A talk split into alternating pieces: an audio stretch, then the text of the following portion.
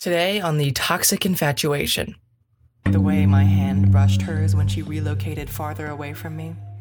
How she whipped her hair back and struck me in the face with its lemony scent. When she went from seated to cross legged on the couch, exposing a length of ankle.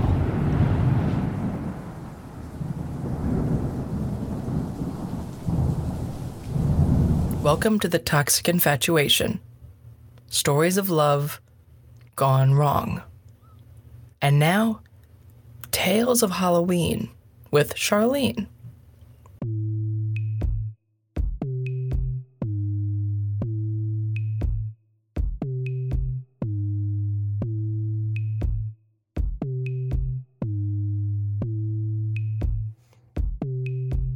If the listener has come for a standard horror movie review, you will not find it here. In fact, the listener does a disservice to him or herself to only expect that. Common knowledge suggests that the reviewer trumps the artist. To review a horror movie is to invent the Mona Lisa in a single brushstroke.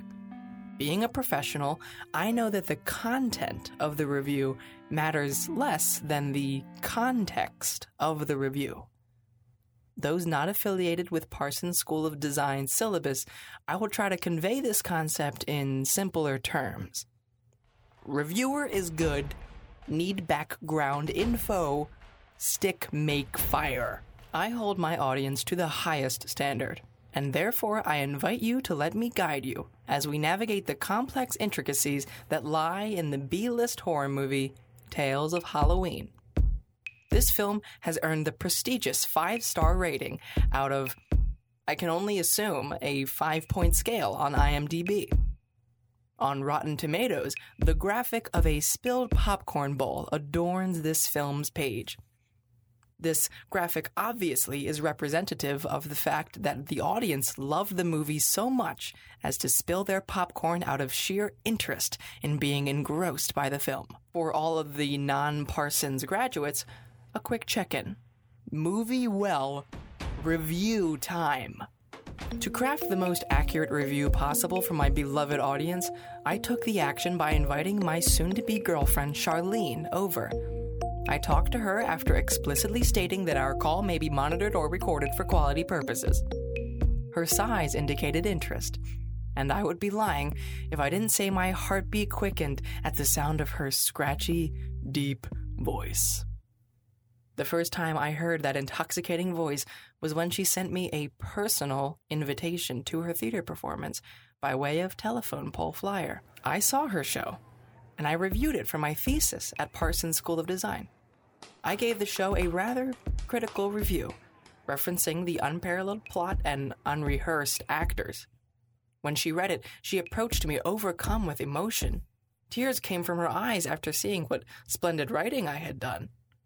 She stated that the show was improvisation and that it isn't supposed to be structured or parallel.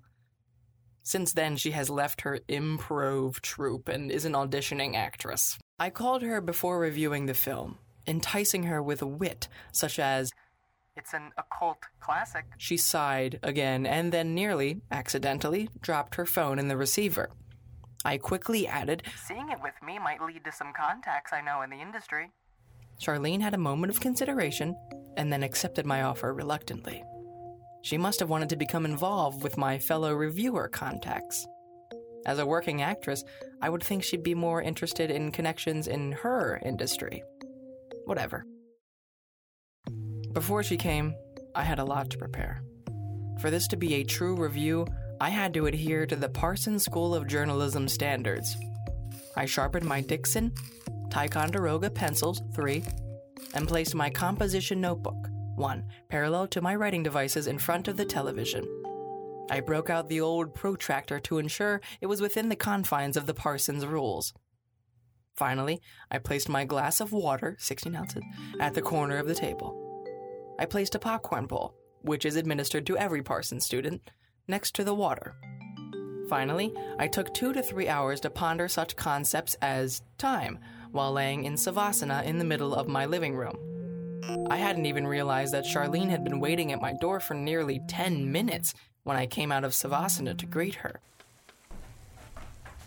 She was dressed beautifully in form fitting sweatpants and a gorgeous long sleeve shirt with stains that accented her long brown hair perfectly. She looked like the personification of elegance. I invited her in and sat her down to explain tonight's proceedings. I could tell by the way she staked out the couch, and by the way she sat at the opposite end of it, that she could sense my flirtatious edge.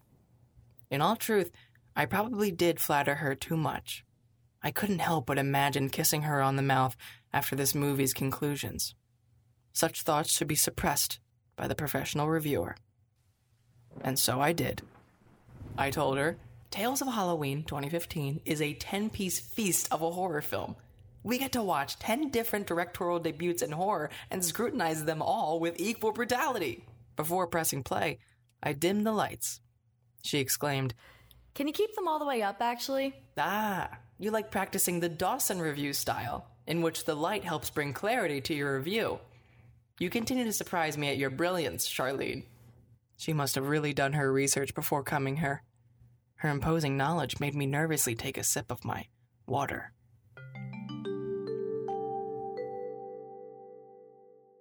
The movie's originality is arresting. It begins with an extended opening graphic, displaying the titles and directors of each small segment. I was immediately engrossed by the first film, Sweet Tooth, Directed by Dave and.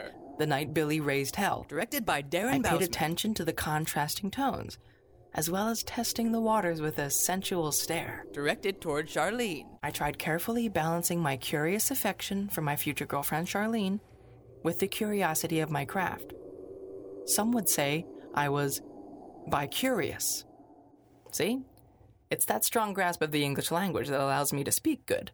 Time went on, and my chest felt tighter when Sharlene was close to me. We watched the horror segments in order. Between each was a short pause. It allowed me to inch closer to Sharlene, to the point where only a few cushions separated us. For a horror film with such rapid succession of plot, the structure of jump scares and suspense never ceased to be effective. During the most scary parts, I reached out behind Sharlene to present her with an arm on which to cower upon.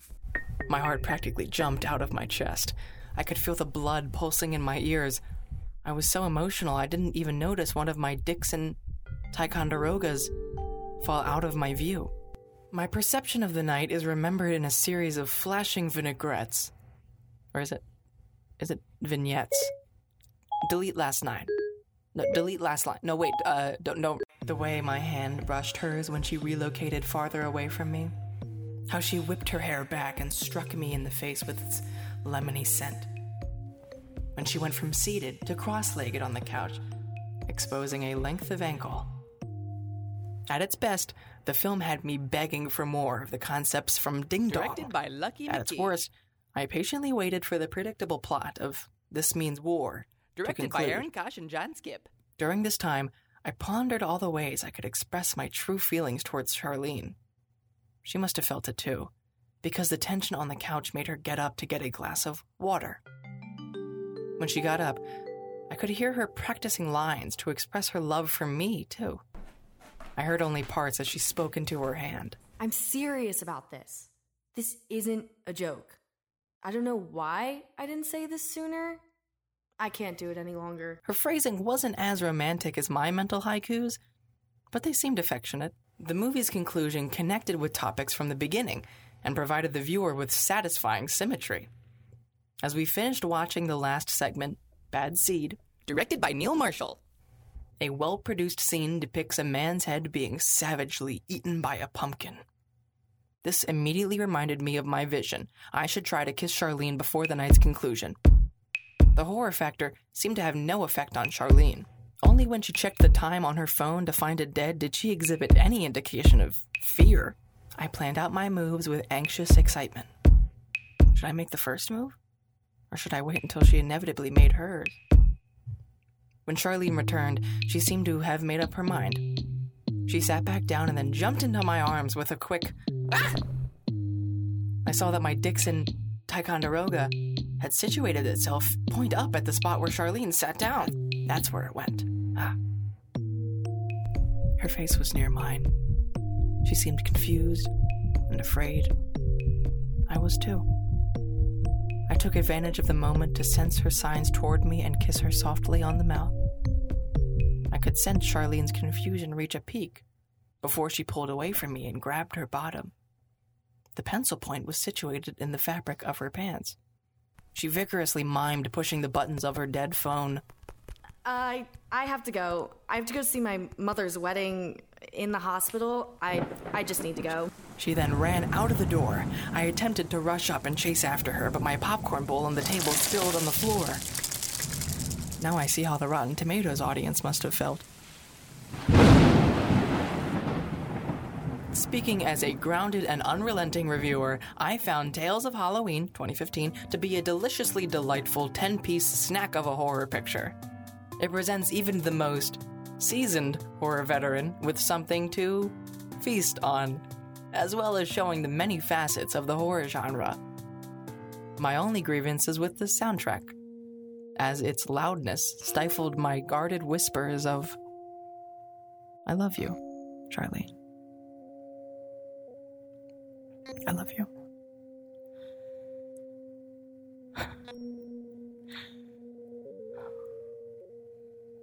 End dictation.